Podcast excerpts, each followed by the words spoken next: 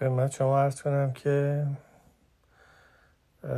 چند روز پیش یکی از بچه ها توی یکی از گروه دانشجویی صحبت کرده بود و به این حرکت های اخیر مردم در ایران عنوان انقلاب می‌داد. بعد من اونجا گفتم که خیلی موافق نیستم خاطر اینکه خیلی مطمئن نیستم انقلاب باشه. ولی امروز من چک کردم در تعریف انقلاب به نظر می‌رسه که شرایط انقلابی هست. یعنی حالا ممکنه به پیروزی نزدیک نباشه یا فاصله نزدیکی داشته باشه در محل پیروزی نباشه. ولی یه حرکت انقلابی هست. یعنی بنیانهای سیاسی بنیانهای اجتماعی و بنیانهای فرهنگی رو زیر و رو می‌کنه. منقلب می‌کنه تغییرات اساسی درش میده. یعنی الان آخوند و آخوندیت تا الان اهمیت داشته.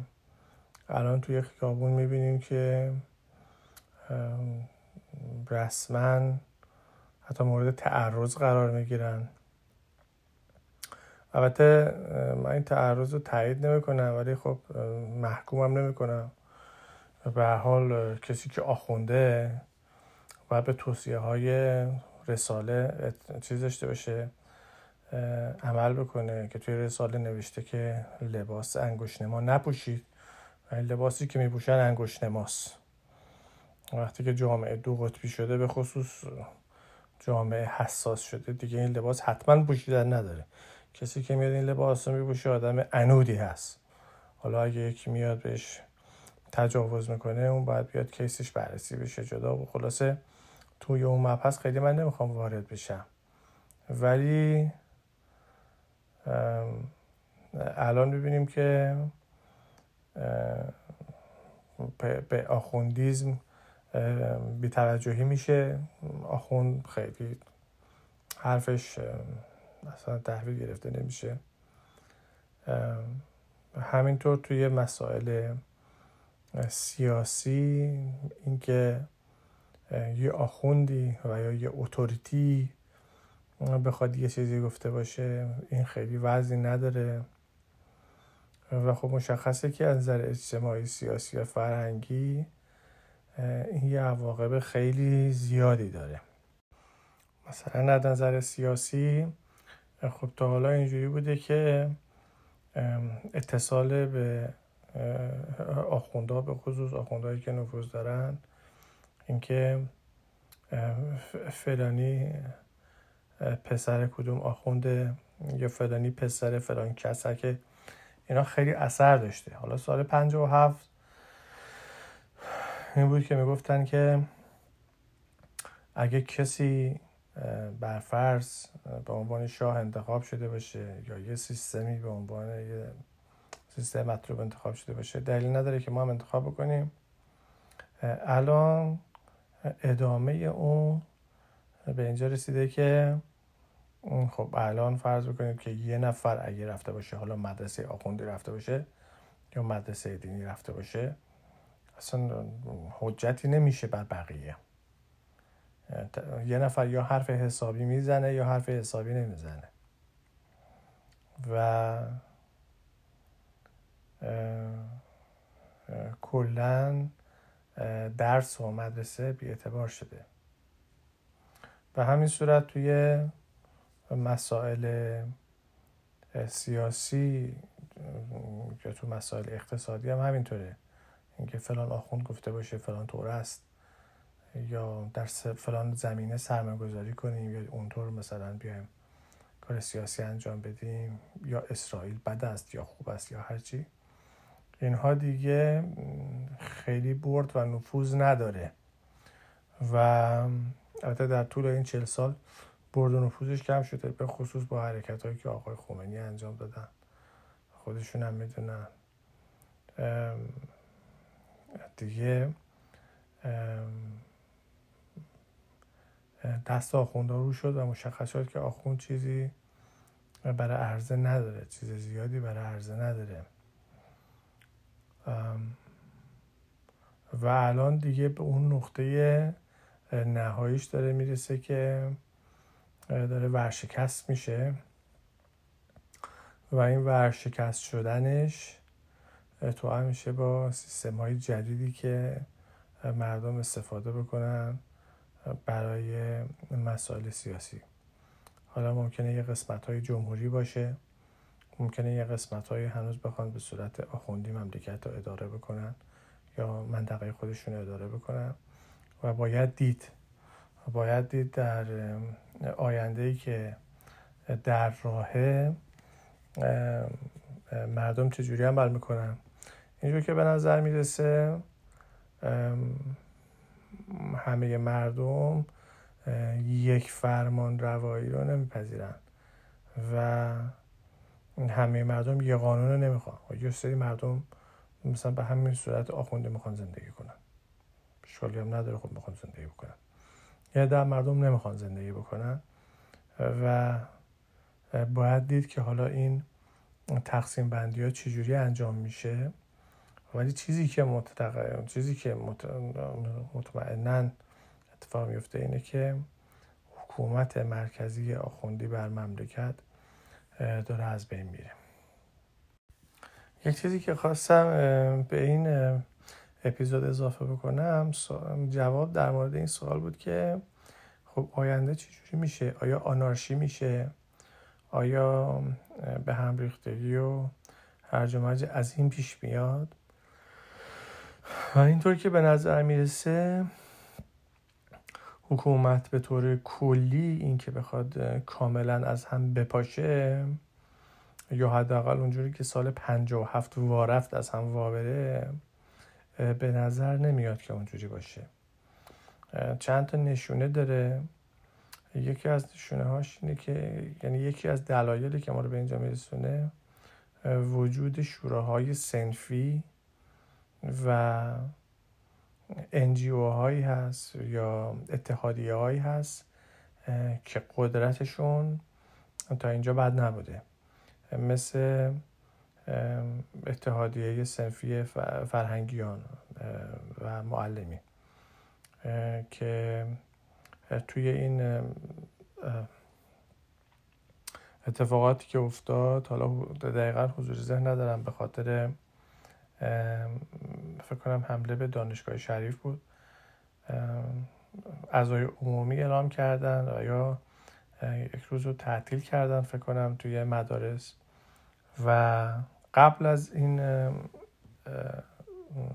حرکت های اخیرم حرکت های دیگه ای داشتن مثل تظاهرات راجع به حقوقشون دستمزدشون مزایاشون.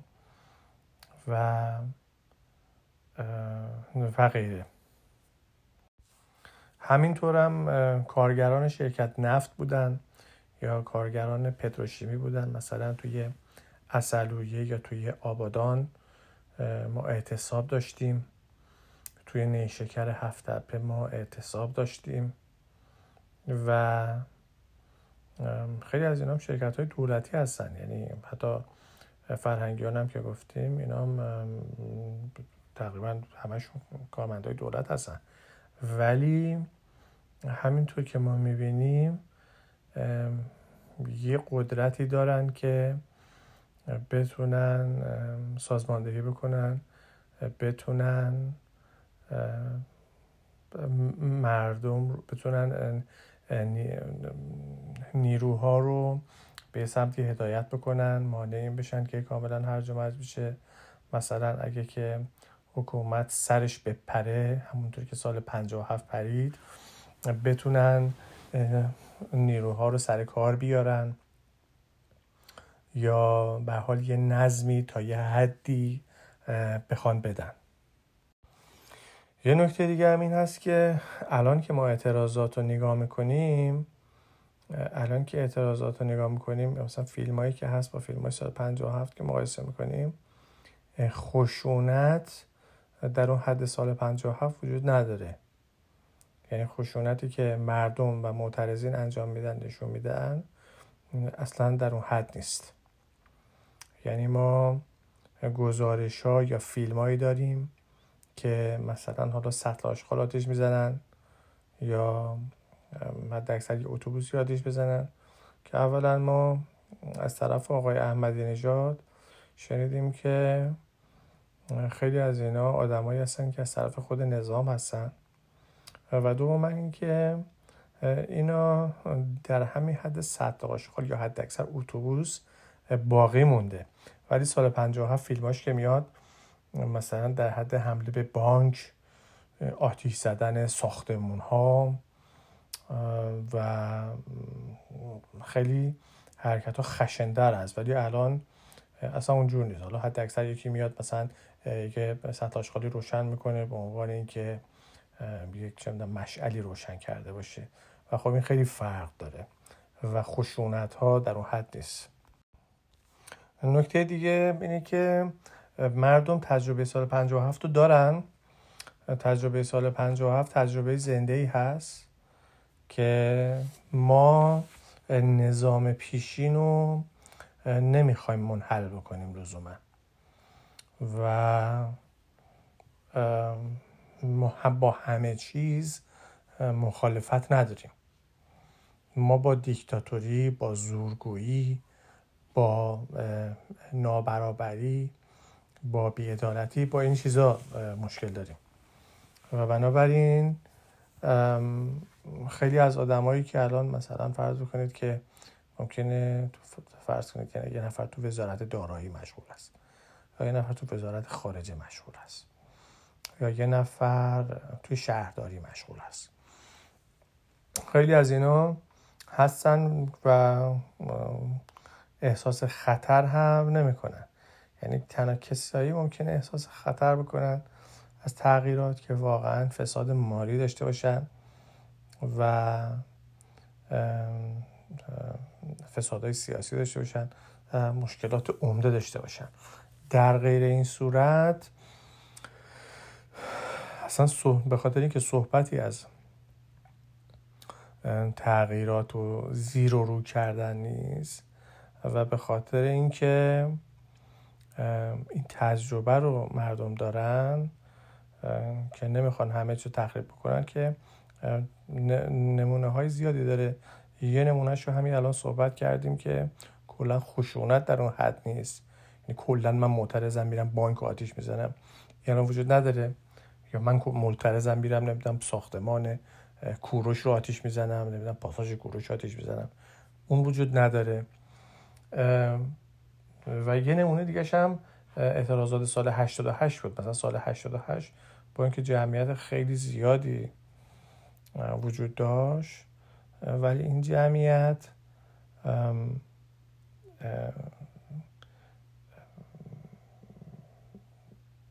به سمت تخریب اون ساختمان های نظام مثل بیت رهبری یا پادگان ها یا سازمان صدا سیما که چنین جاهایی حرکت نکرد. در حالی که جمعیت ها میلیونی بود و می‌تونست اگه مثلا اون حرکت بکنه می‌تونه تسخیر بکنه. ولی همونجور که می‌بینیم همچین چیزی وجود نداشت. و حتی آقای موسوی هم حتی بعد این کم که حسش کردن صحبت از این چیزا نمیشه. ولی خب صحبت از برکناری مقامات فاسد استعفای مقام رهبری. و مرگ بر دیکتاتور میشه. شعارهایی که الان داده میشه شعارها بسیار دقیق هست. شعارها به شخص خاص و به سازمان خاص و به نیروهای خاصی اشاره می‌کنه. و همهگیر نیست که ما بیایم بگیم که مثلا کل رژیم حاکم رو کلا می‌خواد زیر رو بکنه.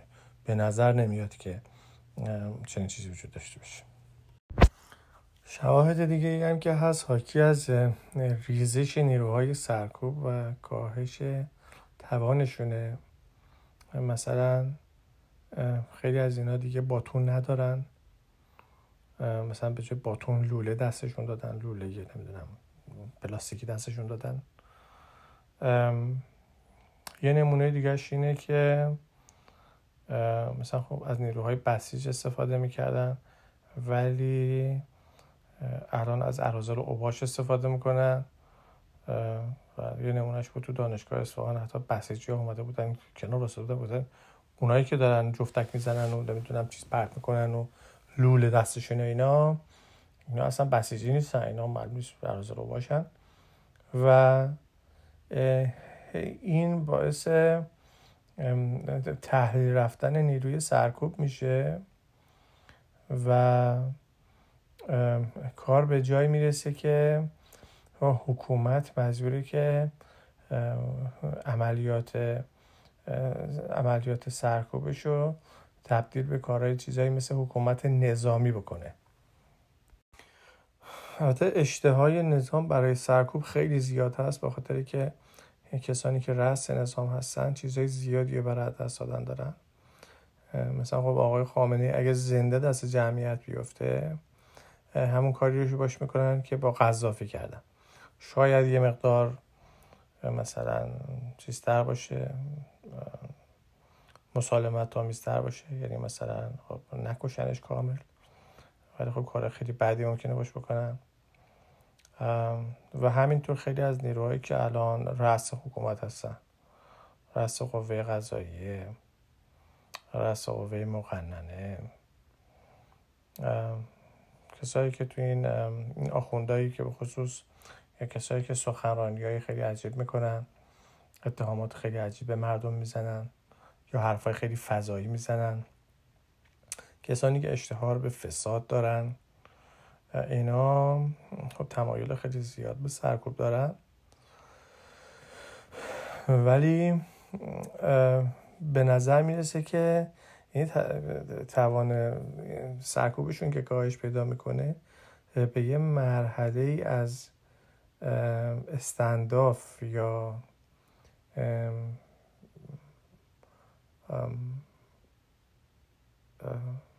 متوقف شدن برسه. که نیروهای نظام دیگه نتونن سرکوب بکنن ولی مردم توان پیشروی نداشته باشن. مثلا فرض بکنید که نیروی نظامی بیارن مستقر بکنن توی ادارات دولتی و مثلا فرض بکنید که از ساختمان های دولتی یا صدا سیما یا جاهای به حال حساس به صورت نظامی حفاظت بشه. ولی مردم هم برای خودشون دیگه راهپیمایی داشته باشن یا تظاهرات داشته باشن و مردم بتونن از نظر اجتماعی از نظر حضور در صحنه صحنه رو در دستشون بگیرن. هرچند نتونن که به صورت نظامی و به صورت سخت حکومت رو به زانو در بیارن. به نظر می‌رسه که کار به اینجا برسه و در نهایت این حالت با مرگ آقای خامنه ای تموم بشه. به خاطر که ایشون مریض هست و با شدت گرفتن این اعتراضات با توسعه پیدا کردنش با طول کشیدنش نیروهایی که الان دارن مملکت رو اداره می‌کنن زیر دست آقای خامنه که دارن مملکت اداره می‌کنن. بیشتر و بیشتر دست خودشون رو توی این ماجرا پاک می‌کنن خودشون رو کنار می‌کشن و تصمیمات رو بیشتر و بیشتر روی میز آقای خامنه ای حل میدن.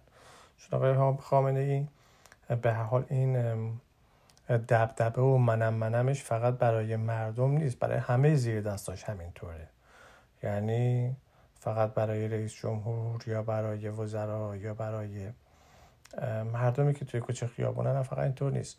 توی دفتر خودشم کافیه یه نفر بیاد یه کاری بکنه یه سرکوبی بکنه بعد چند نفر کشته بشن بعد آقای خامنه ای گندش که در میاد بعد میگه چرا این کاری کردی؟ همینطور که این ادامه پیدا می‌کنه به نظر میاد بیشتر و بیشتر فشار تصمیم گیری و فشار کارها روی میز آقای خامنه ای بیشتر میشه. و خب این بدترین چیزی است که یه آدم مریض بهش ممکنه که بهش بخواد برسه. فشار کار استرس و مشغولیت ذهنی که می‌تونه آدم اپا در بیاره. و به نظر میسه در نهایت در فاز آخر آقای خامنه ای بین بره خودش از دنیا بره که میگم خیلی کار سختی هم نیست. یعنی لازم نیست کسی سمی بخواد بهشون بده یا حالت قذافی رو پیدا بکنه که به نظر نمی‌رسه که فرمول قذافی در موردش پیاده بشه. چون هستن کسانی که بخوام برن ازشون حمایت بکنن. منتها با ادامه پیدا کردن این ماجرای اعتراضات کمتر و کمتر نیروهای سرکوبگر و زیر دستایشون حاضر میشن که کارا رو دست بگیرن و بیشتر و بیشتر تصمیمات رو حل میدن به سمت بالا. و اینا بیشتر و بیشتر فشار روی ایشون وارد می‌کنه. که در نهایت باعث مرگ ایشون میشه. با مرگ آقای خامنه به نظر می‌رسه که تحلیل رفتن رژیم در اون بالا به خصوص بین آدمایی که فاسد هستن آدمای قدرت طلبی که به خاطر قدرت و ثروت حاضر بودن هر کاری بکنن این شدت می‌گیره که مسابقه حذفی بسیار شدیدی اون بالا شکل می‌گیره. و و بعدش باید دید. اینکه مسابقه حذفی نتیجهش چی میشه؟ خیلی ممکنه قابل پیش بینی نباشه. ولی به هر حال همش به نفع مردمه به خاطر اینکه نیروهای فاسد اون بالا اعتدادشون کاهش پیدا می‌کنه. با کاهش پیدا کردن نیروهای سرکوبگر اون بالا که همون نیروهای فاسد هستن با کاهش پیدا کردن تعداد اونها اشتهای رژیم به سرکوب هم کاهش پیدا می‌کنه. و میشه انتظار داشت که رژیم شروع بکنه وارد یه فاز تغییرات سیاسی مسالمت آمیز بشه. به صورت اینکه رفراندوم باشه. به صورت اینکه انتخابات انجام بشه. به صورت اینکه نیروهای سیاسی که سرکوب شدن کسانی مثل آقای موسوی کسانی مثل آقای خاتمی نیروهایی که از ایران از ایران اخراج شدن خیلی کسای دیگه که توی زندان هستن احزابی که غیر قانونی اعلام شدن مثل نهزت آزادی یا مثل جبهه ملی یا مثل حزب مشارکت و همه اینا شروع کنن آروم آروم صداشون در بیاد و وارد یه فازی بشیم که نظام رو بخوایم تغییر بدیم. نظام آینده به نظر می‌رسه که یه نظام تئوکراتیک دینی یا آخوندی به این صورت نخواهد بود. یا حداقل به صورت ملی نخواهد بود اینطوری نخواهد بود. یعنی ممکنه که یه سری مناطقی بخوان این حالت رو حفظ بکنن که هرچند مشخص نیست کدوم مناطقن چون حتی قوم و مشهد هم جمعیت های خیلی زیادی دارن و اینکه مردم بخوام به صورت آخوندی اداره بکنن اونجا رو مشکوک از باید رأی گیری بشه. ولی در نهایت به نظر می‌رسه که به صورت غیر متمرکز تری اداره خواهد شد. یعنی اون حالتی که ما الان داریم که همه احکام از تهران میاد یا مثلا فرض بکنید که شوراهای شهر شوراهای روستا یا استانداری ها خیلی قدرت زیادی ندارن و عملا به کارهای خیلی جزئی یا اجرای فرامین مرکز مشغولن این به نظر میاد که تغییر بکنه و حکومت های منطقی قدرت بیشتری بگیرن و در نهایت نتیجه یه چیزی خواهد شد. به این صورت که ما قدرت های منطقه قوی تر خواهیم داشت و و این نظام آخوندی برچیده خواهد شد انشالله.